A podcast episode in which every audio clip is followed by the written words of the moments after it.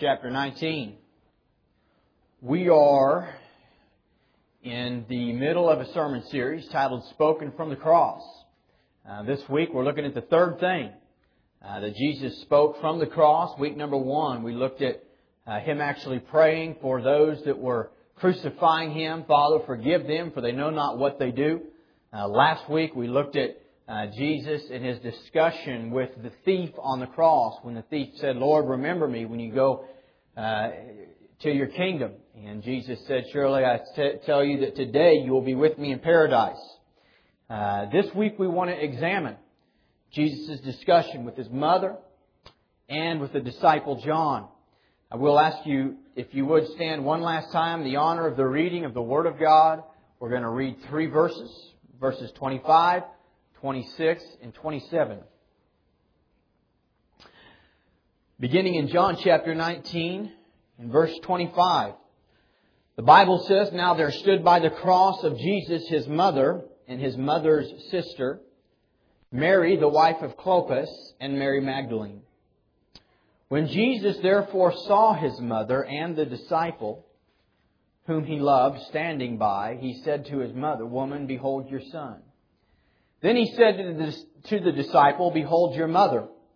And from that hour the disciple took her to his own home. Let us pray. Father, we love you this morning.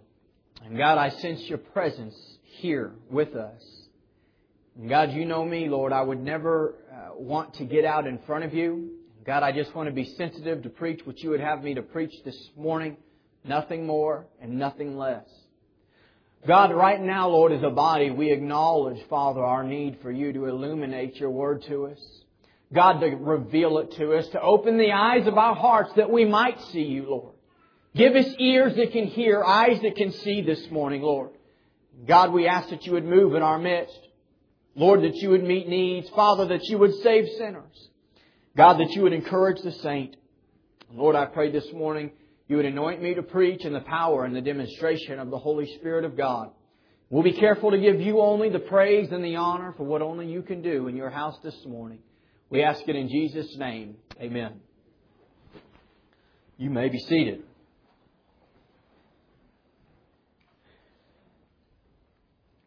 This has been an interesting study for me as I have literally now for weeks uh, concerning Sunday morning studied nothing but the cross, studied nothing uh, but the event. And uh, I can say that in 10 years of ministry, uh, I have a better uh, picture, mental picture in my head of what that day looked like and all that was taking place there at the cross. It is an amazing scene uh, that we could literally preach years on.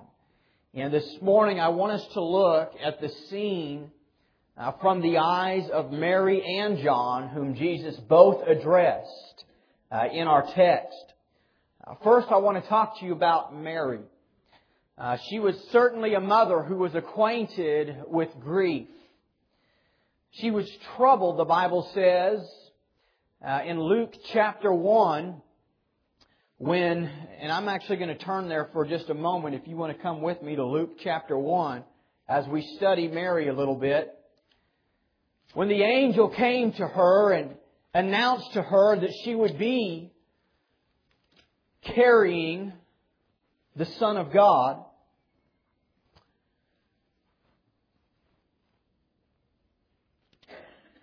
in verse 28 and 29, and having come in, the angel said to her, Rejoice, highly favored one, the Lord is with you. Blessed are you among women. But when she saw him, she was troubled at his saying and considered what manner of greeting this was. Even from the very announcement that she would be the mother of the Lord Jesus Christ, we see that she was troubled. The announcement of the conception brought with it in the future great honor and dignity. But in her day and in her time, it would bring reproach, she would be accused of sleeping around on her fiance. She would be accused of carrying an illegitimate child. And the penalty for such in her day was death. the announcement that she would give birth to a Savior, in and of itself brought at that time great distress and great danger to Mary and her reputation. And then at the birth, there was no room in the inn. She was forced to give birth to the child of God and lay him in a manger with animals. She was a woman acquainted with grief. It was only a few short years before Herod would give the decree to kill every child two years and under. And they would have to flee from the place that they were at to try to save the life of their child and live there for a time in a foreign country of Egypt.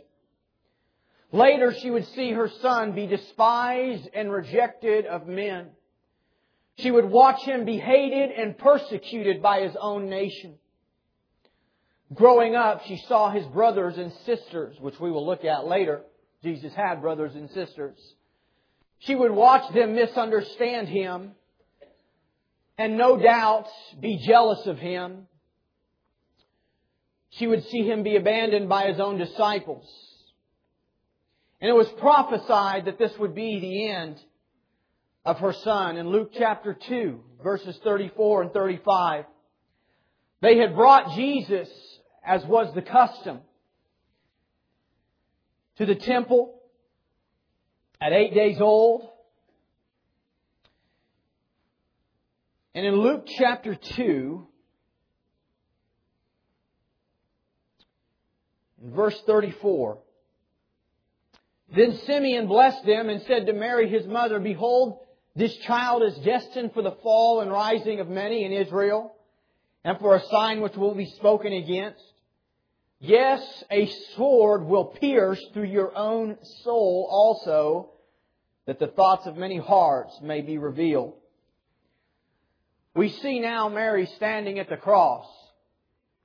There is no doubt this is of all the distresses that she had raising the child Jesus. He is a man now. He is 33 years old. He is moments from breathing his last breath. He has been forsaken by his disciples. He has been persecuted falsely. He has been imprisoned falsely. He has been sentenced to death falsely. And there he hangs moments from his death. And it's interesting, his mother is there. It's impossible for us this morning to really grapple with the emotions and the thoughts that were running through his mother's head. While all four Gospels record her present at the cross, there is not one writer that tells us she said anything. She was speechless. She was a woman acquainted with grief. Certainly there were some things about raising Jesus that were probably helpful that, uh, that, that you and I that have raised children have not been accustomed to. A child that never told a lie. You never had to wonder when the kids come running and both of them had stories whose story was the true one. He was totally selfless sinless from his birth, sinless through his childhood, sinless through his teenage years, and sinless unto death. But as you and I know that are here this morning that have had parents, one of the most difficult things as a parent is not dealing with a child that tells a lie, and she did not have to deal with that. But one of the most difficult things as parents is watching our children be wronged watching our children be falsely accused, watching our children be misunderstood, watching our children be probably picked on and despised by their brothers and their sisters, watching our children grow up and be rejected by society. You see, these are things that this mother had to do. And she had to watch him be murdered on Calvary's cross. She was a woman acquainted with grief. I draw that out this morning on purpose, by no accident, because we need to understand her, her position as she was standing there at the cross. You know, one of the things that, that, that overwhelms me this morning in my study of this particular event was that there she stood by the cross. She didn't look away. She wasn't wailing and weeping. She didn't turn away in disgust. But when the nation had despised him and turned from him, when those whom he had come for refused to receive him, when his own disciples had abandoned him, and when the Pharisees were standing there mocking him, there she stood beside him. It's a beautiful picture of a mother that has the heart for her child. When I was studying that, I thought to myself, how often are we like everyone else? We'll stand by Him when everyone else is standing by Him. We'll flock to Him when everyone else is flocking to Him. We'll hail Him when everyone else is, is giving Him praise and honor. But when it comes time to stand all alone and to stand beside Him and to refuse to look away and to refuse to go with the crowd and to refuse to shrink back and hide until the, until the storm and the turmoil is over, how many of us, like His mother, will stand there beside Him? Because this she did. She was a woman acquainted with grief. She knew pain and she knew heartache.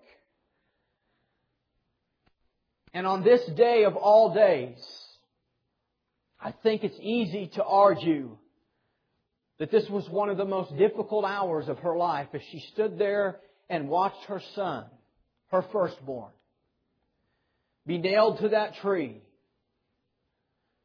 knowing the love that he had for the very people that had crucified him.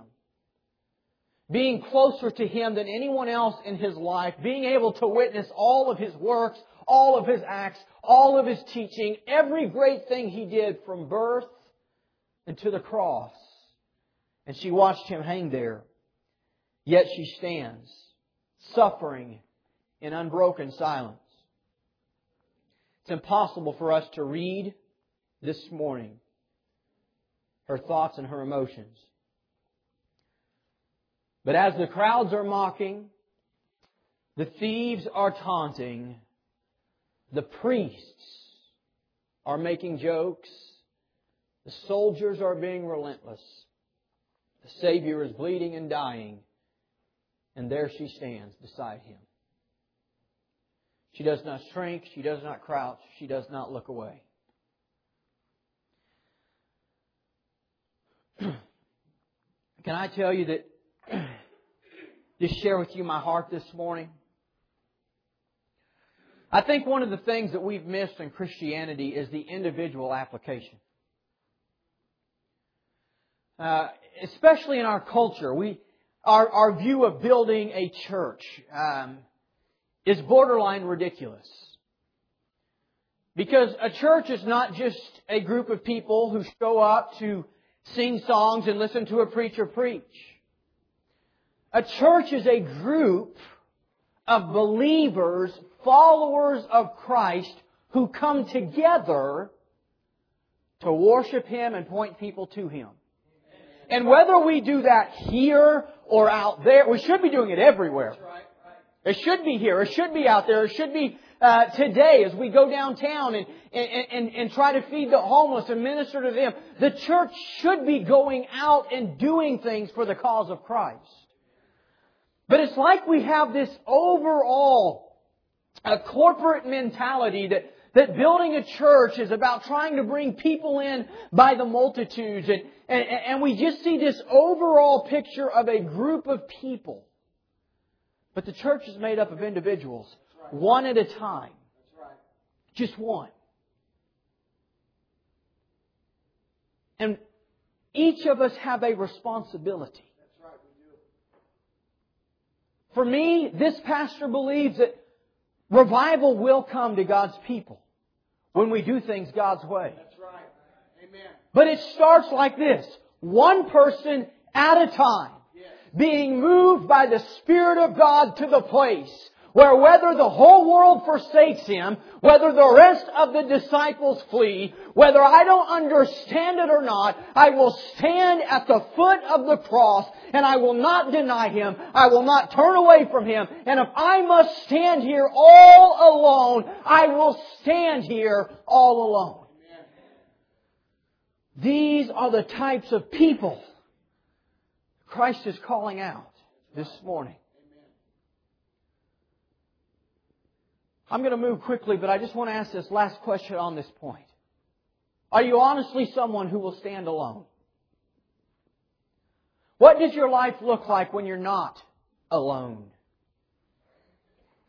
Are you, are, are you the type of person that always goes with the crowd?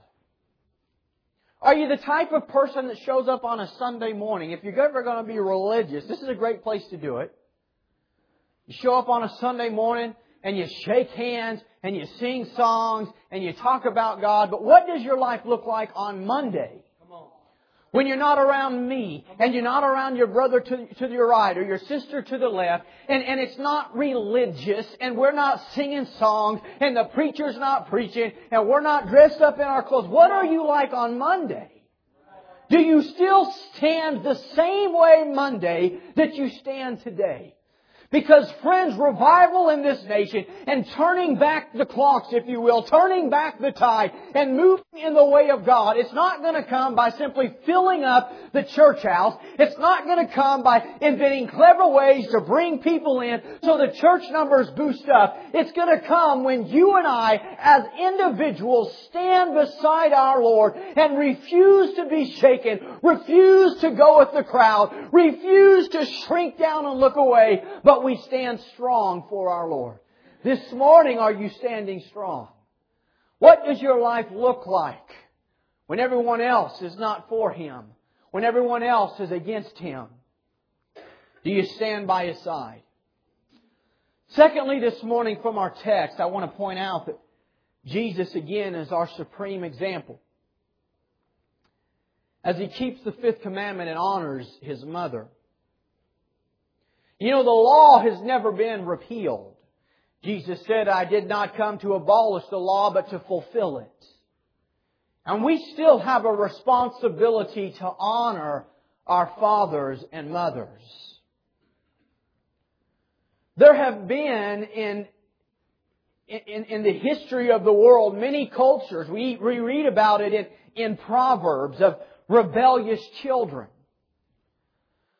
But I can tell you in my day, I've only lived 30 years, 31 here in about two weeks.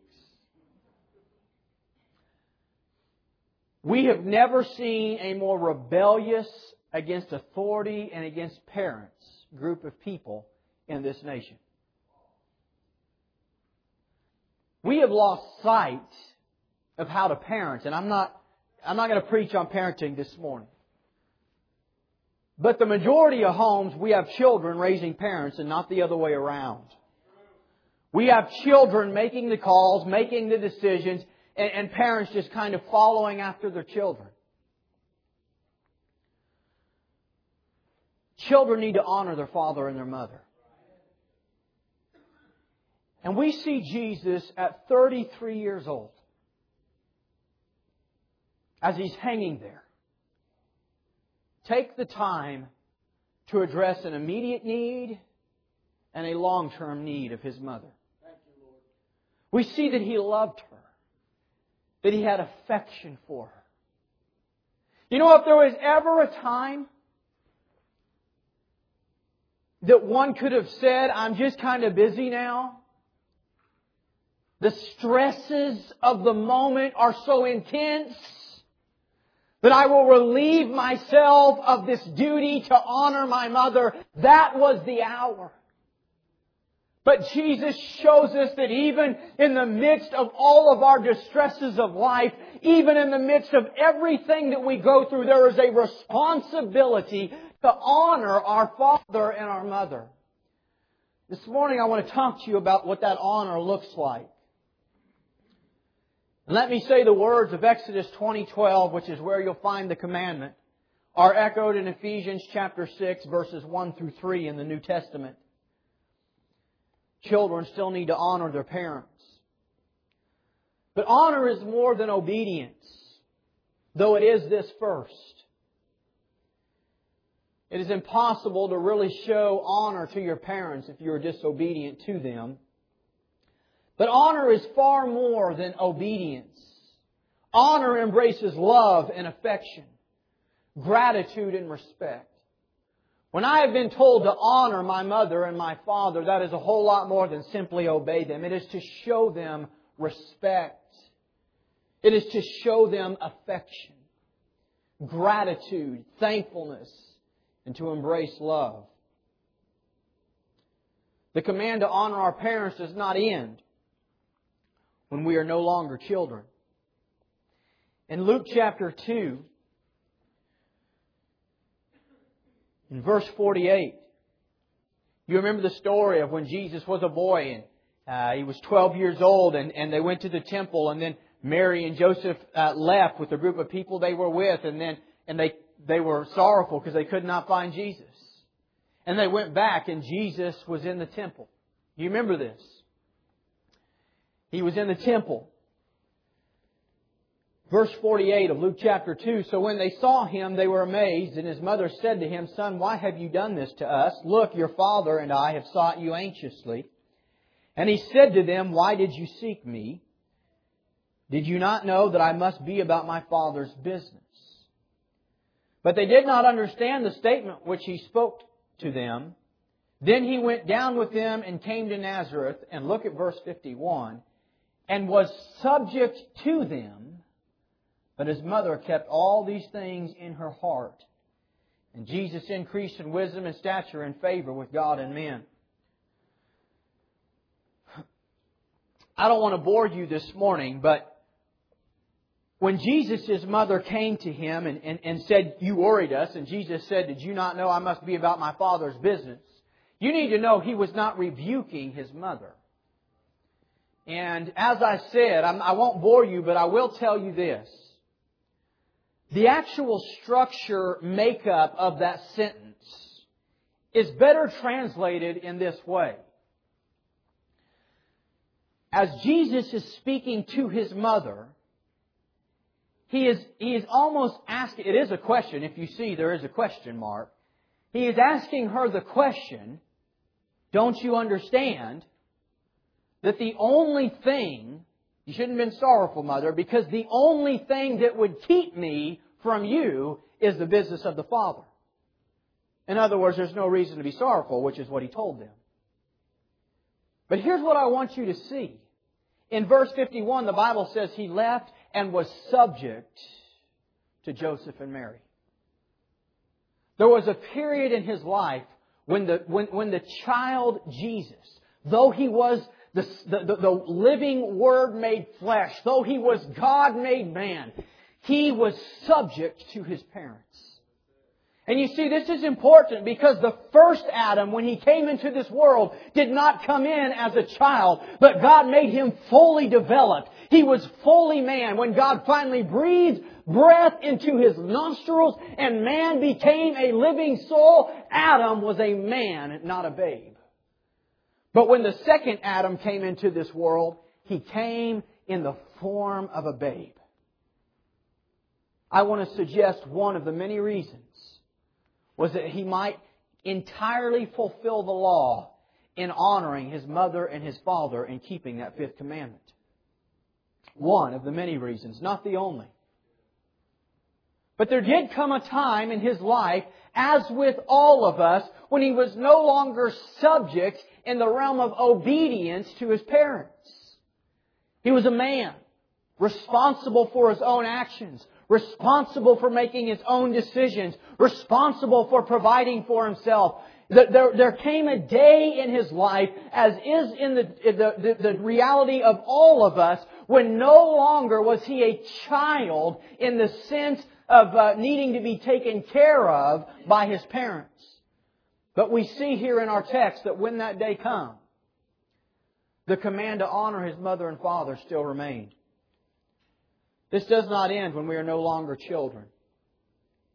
In fact, the word honor is a principle that we can hardly grasp as children. My children are no older than seven years old. I have a seven year old, a five year old, and a three year old. Can I tell you at the mentality of my children, they pretty much simply understand obedience and punishment when they do wrong and rewards when they do good. But when you deal with the principle of honor, when you deal with the principle of affection and love and gratitude and respect. This is a principle that we don't understand until we get older and more mature. And yet, the commandment is to honor. Christ's years of obedience to Mary and Joseph had not ended, but his years uh, had ended, but his years to honor them had not. Proverbs chapter 23 and verse 22 says, Despise not thy mother when she is old. In the last and awful hours of his life, Jesus thought of his mother, her present need and her future needs.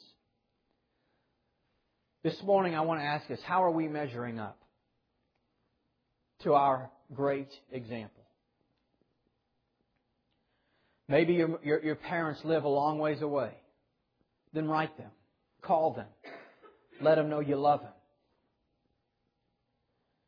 Can I also say briefly this morning, maybe your parents weren't like Mary and Joseph. Maybe your parents weren't great parents. You're still commanded to honor them. This doesn't mean that I condone bad actions. This doesn't mean that that um, I act like nothing wrong ever happened. But find ways to honor them.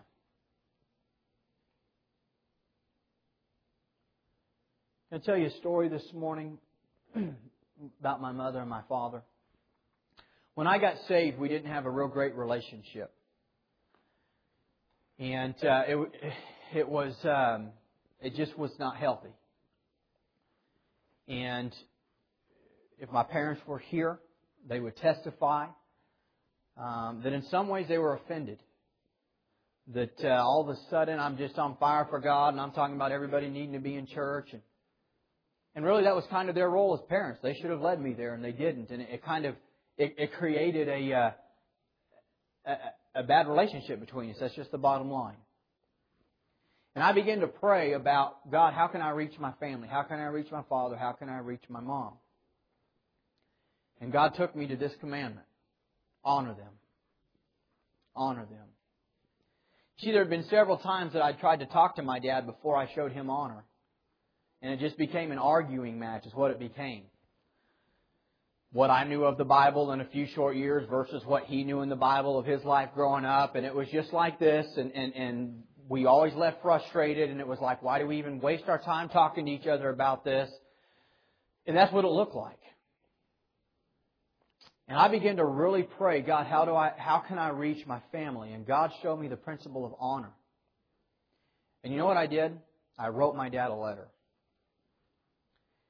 And I made sure that in that letter I said nothing about anything except what would honor him. And I let him know everything I appreciated he did growing up.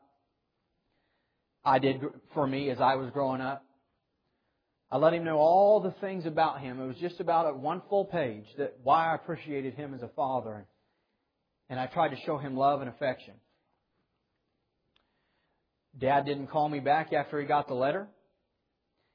We didn't have tears and hug each other and cry. But something began to change when I began to show my dad honor. And he began to see that I'm not against him. I'm not trying to win some argument that I loved him, that I had affection for him, that I appreciated him. And as time began to go, when we would discuss, our, our discussions became discussions, not arguments, if you know what I mean. And it wasn't but a short time after that, I don't know the exact period of time, but about a year to a year and a half after I wrote that letter, that both my mom and dad gave their hearts to God. They've never looked back, and they've been serving Him since. But it took the principle of honor in my life. I shared that Because a lot of us have a difficult time showing honor to people that we feel like led us the wrong direction, treated us wrong, whatever, whatever your situation may be. And we must see the need to honor our parents. If you have parents that need to be saved, one of the most important things you can do is learn to honor them. How are we measuring up to our example? Not only does Jesus honor his mother, but he addresses John. Back to our text. John chapter 19. Woman, behold your son. And he said to the disciple, Behold your mother. It's significant that Jesus addresses John because John had abandoned Jesus too. He was the first to come back, and he was there. But in Matthew chapter 26, you remember when Jesus said that uh, you will all be offended for me, and Peter stands up and says, though all these be offended and all these forsake you, Lord, I would rather die and I will go with you to the death. Do you remember Peter saying that? We all know that about Peter. But in Matthew chapter 26 and verse 35, it tells us this, and thus said all the disciples. Every one of the disciples made Peter's claim. He was just the first to stand up and say it. And every one of them, as Christ had told them they would, left him that night to fend for himself alone. You know, we're quick to wonder how the disciples could do such a thing. And as a preacher,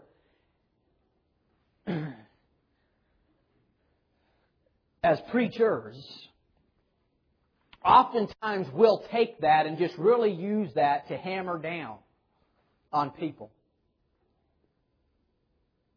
But I want to submit every one of us would have did the same thing.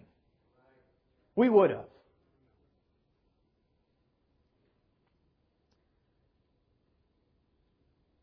Their teacher, their rabbi, their Lord, for the first time in his ministry, has laid down from what it would look like to the natural eye his power and his authority.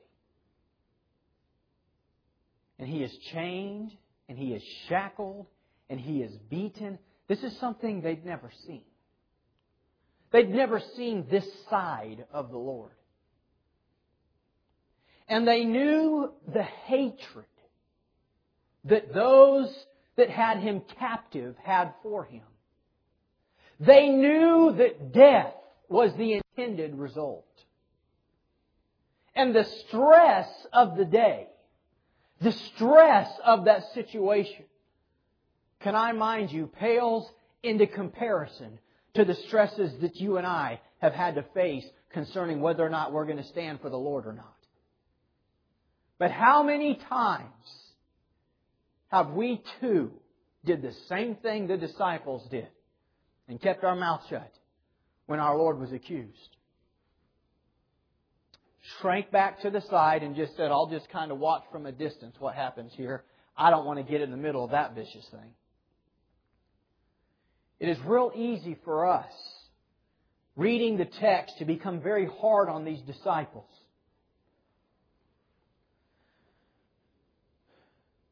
It's also worth noting that in John chapter 18 and verse 19, when the high priest was ridiculing Jesus at his mock trial, Caiaphas asked Jesus about his disciples and his doctrine.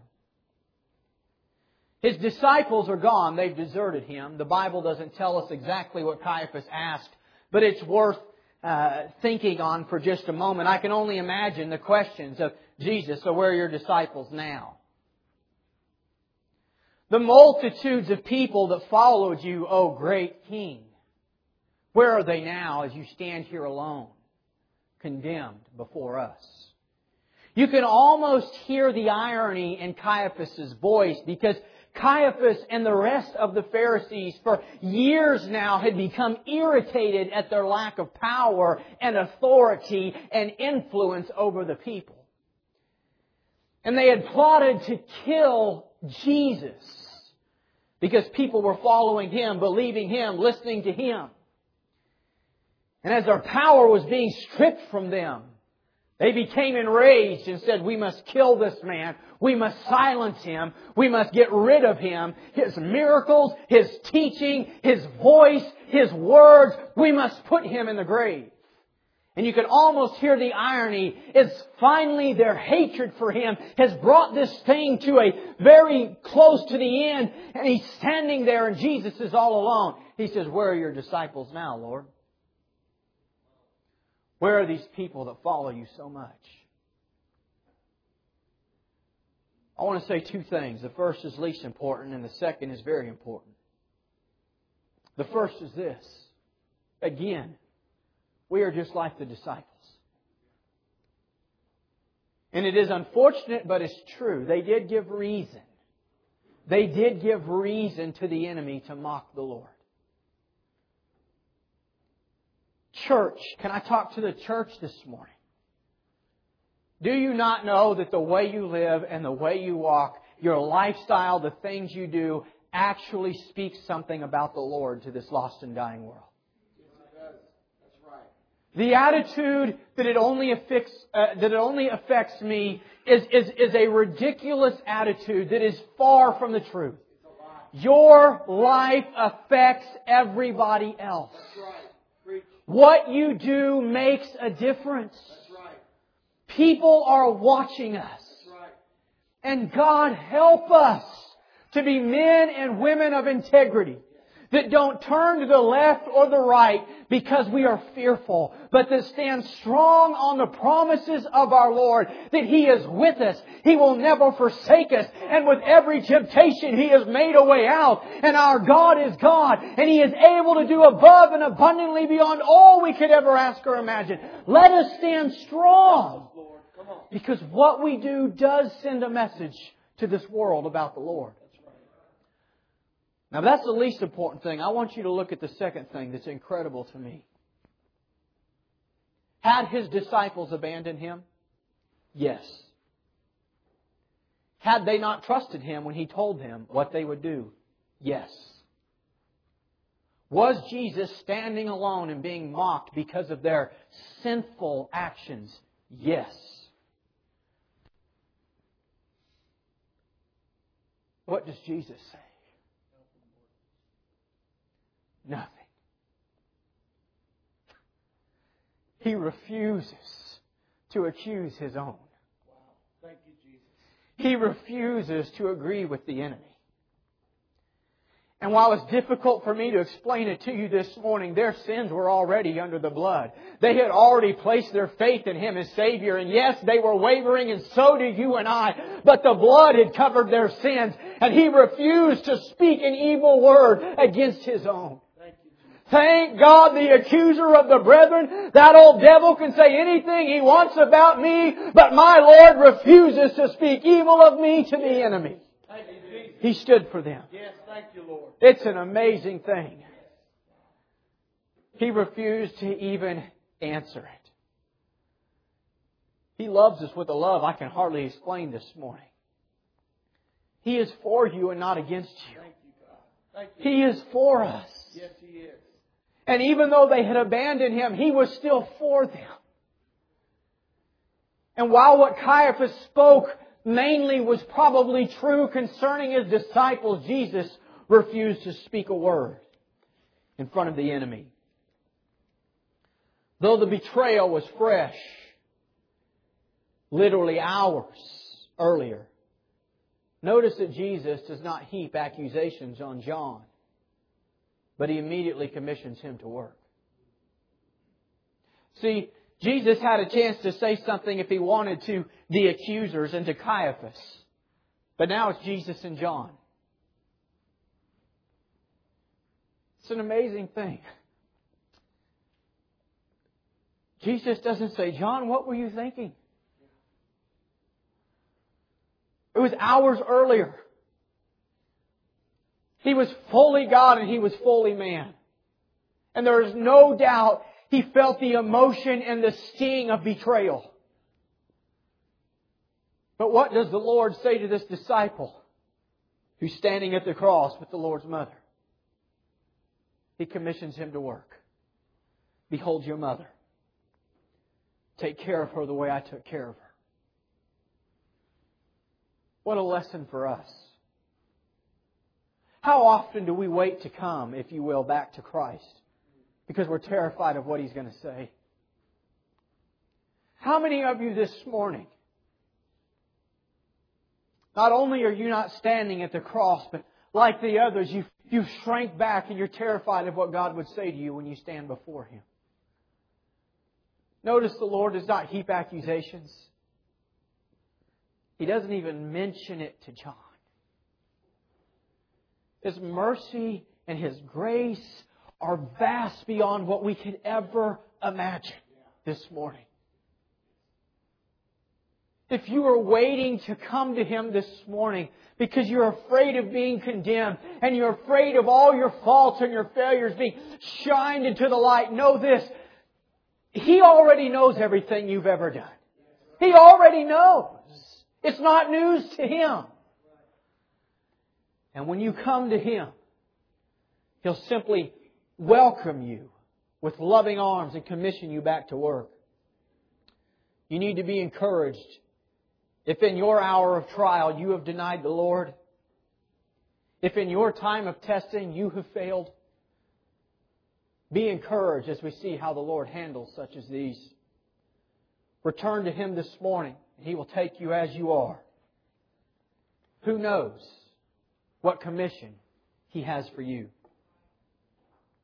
We also see in our text this morning that our spiritual responsibilities do not negate our natural responsibilities. Jesus is in the act of accomplishing the greatest feat of history.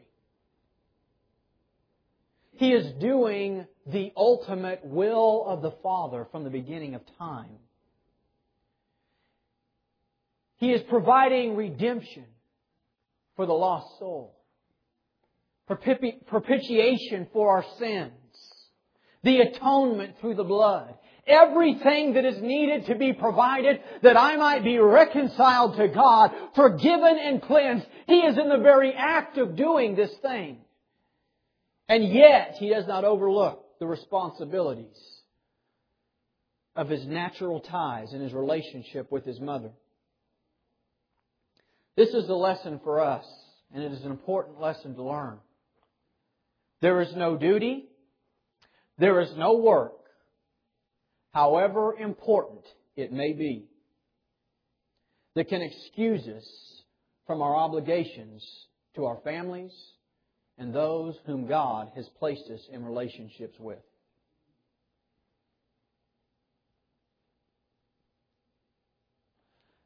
In my notes, I hesitated to say this following point because I have a lot of friends that I feel are good people that God uses because of His grace that are guilty of this. But I will say it. Those who go forth as missionaries, whether it be to labor in heathen lands, or whether it simply be on the road to travel from church to church and preach, who leave their children behind, or send them back to be cared for by family or strangers, are simply not following the steps of the Savior.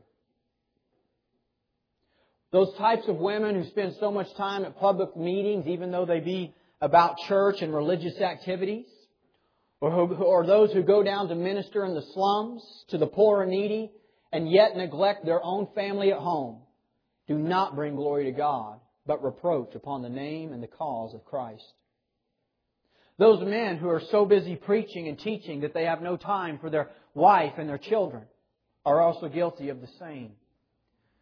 The man who spends his life working and neglecting being a husband and a father to his children is simply not following the steps of the Savior. The Word of God puts supreme importance on family. The family is so important. There was no there, there was no children before there was a husband and a wife. The very first relationship ever instituted by God was that between a man and a woman. And then you have the family. And then you have the church. Without the family, there is no church. Without a husband and wife, there is no family. And it is so important that we see there is nothing in this world, nothing, nothing in this world that will ever negate me from the responsibility to my wife first and then my children. Not this ministry, not my job, not your job, not. And, and, and I have seen people that get wrapped up in trying to do so much for God. That they spend their life away from home and away from their children. Before they know it, their children are 16, 17, 18 years old, and they barely know each other. I've seen men work their life away. All under the banner of trying to provide a, a, a good home and, and a good environment for their children and a, and a decent education and, and decent clothing and this and that. What good are all those things if they don't have a daddy?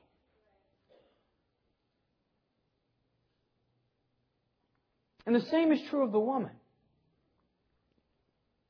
We see the importance of the family in the Word of God. And we see Jesus as a son. Though he's performing one of the, the greatest spiritual feat in the history of the world, nailed to the tree, still honoring his mother and not shirking his responsibility as a son to have affection and care for his mother. This morning, can I encourage you? Father, make sure you've got your priorities in line. Make sure you're not working your life away, thinking you're doing your family a favor. Mother, be sure that in all the work that you do, that you're still being a mother. Husbands and wives, the same to you. And children, let us honor our parents. We also see in Mary a universal need for all of us, and that is a need for others. You were not created to be alone. We need community. There is so much in our text, and I have to move this morning. Sometimes I wish I could turn these into two messages. Because community is so important. You are not made to do this alone. That's why you need to be connected with a, with a local church, a body of believers, somebody that can encourage you. Somebody that when you're down, they can kind of put the arm around you and lift you up and say, Come on, friend, you're going to make it through this and somebody that when they're down and you're up, you can do the same for them. We need community.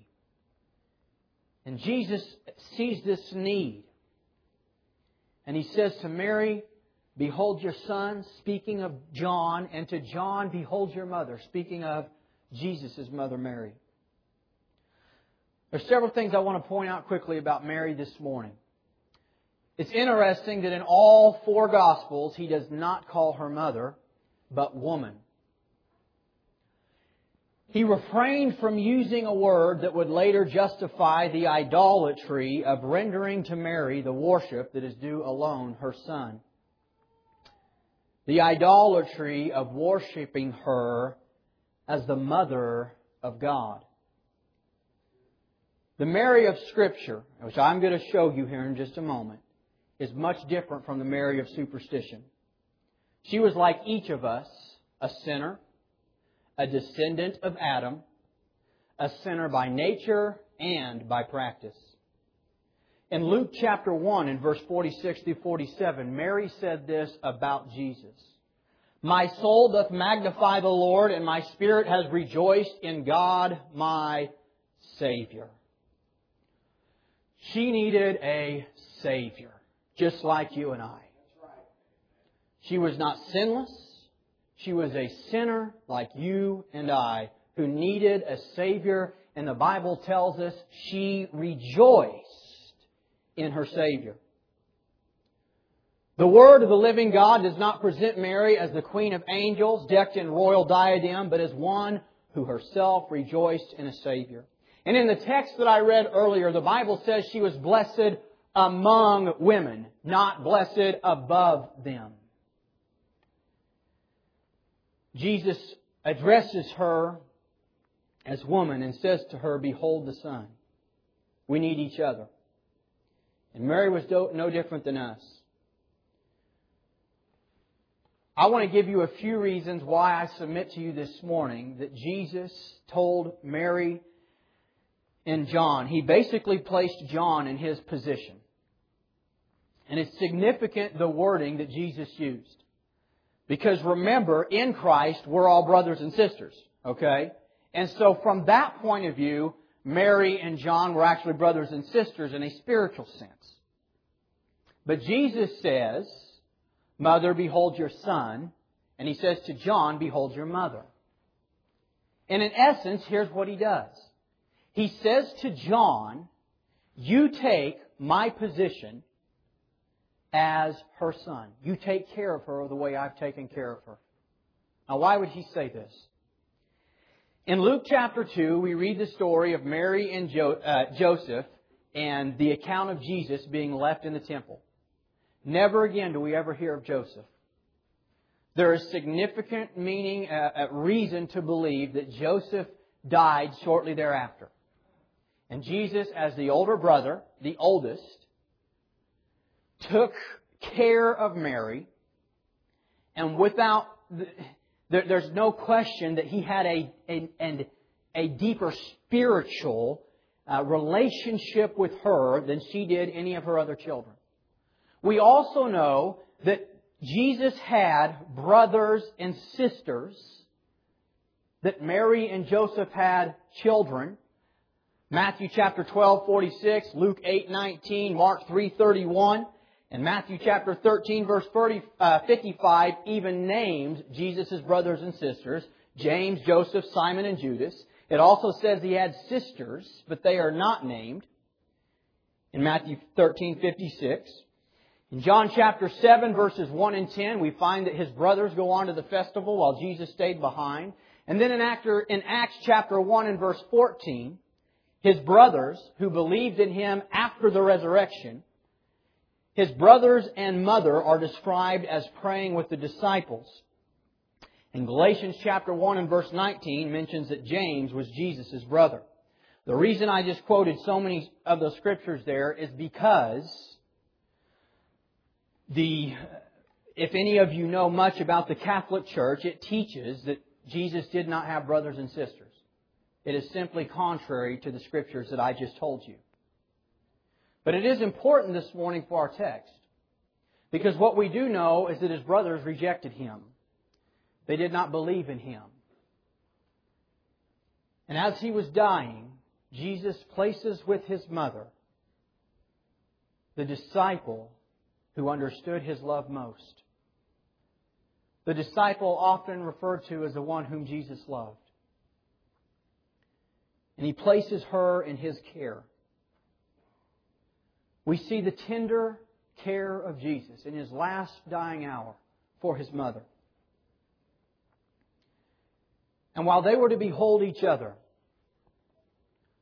I also want to submit that as they were standing there together, they were beholding the Son that John had preached about. Behold the Lamb of God, which is what all of us must do. We must turn our eyes off of ourselves. We must turn our eyes off of society and look to the Lamb that was slain on Calvary's Hill. Just as the serpent bitten Israelites in the wilderness were healed by a look at the serpent, so too are we healed from the guilt of sin, emancipated from the curse of the broken law, and freed from the captivity of Satan when we behold the Savior on the cross and believe him at his word. John 3:14 Jesus said as Moses lifted up the serpent in the wilderness even so must the son of man be lifted up that whosoever believeth in him should not perish but have eternal life. Have you looked to him this morning? as your Savior, as your Lord, as your King? Is Jesus simply some idea to you? Do you think that it's just a story to try to make people live better lives? Friend, if so, you're so wrong. It is the truth of the living God. He died for your sins. He gave His life in your stead. He took your place on Calvary's cross. That you might look to Him and place your faith in Him and find forgiveness and find salvation and find hope and find the reason you are made. Because the Bible says you are made by Him and for Him. I'm going to close with one final thought. It never ceases to amaze me the Savior's willingness to take time for one. You think about everything that he was doing and the, and the implications to the world as a whole. And just as he had time to stop and talk to Nicodemus one on one, just as he had to go through Samaria so that this, this Savior and King of Kings and Lord of Lords could stop by a well to talk to one woman. Just as he would cry out for his, his, his those who were crucifying, Father, forgive them. Just as he had time to, to speak to the thief that, that wanted forgiveness. He has time to speak to his mother and to speak to John. You know, this morning, He has time for you. He does. You might feel like, how could God care about me? I don't know. And I don't know how He could care about me either. But I know this, He does. How could he take the time in the midst of all this, this going on on the cross to address this need of his mother? I don't know, but he does. How could he be so forgiving and loving towards John that he doesn't even mention what happened hours earlier? I don't know, but he does. And this morning he has time for you. I'll ask our worship team to come. And I want to ask you this morning have you beheld the Lamb of God on the cross? Do you know He has time for you? He knows your needs. He knows every pain you face. He knows every desire you have. This morning, will you come to Him and say, Father, have your way with me? Maybe you need to be saved this morning. Won't you come? Won't you come? Because what He did on the cross, He did it for you. He did it just for you. You might feel like you're not worth loving. The cross says something different. God thinks you're worth giving His life for. you might think that you've messed things up so bad God could never take you as you are. Yet He still stands this morning and says, Come unto me, and I will give you rest. This morning, do you need to come? Father, we love you. We thank you. God, it's an overwhelming thing for us when we look at everything that took place during those few short hours.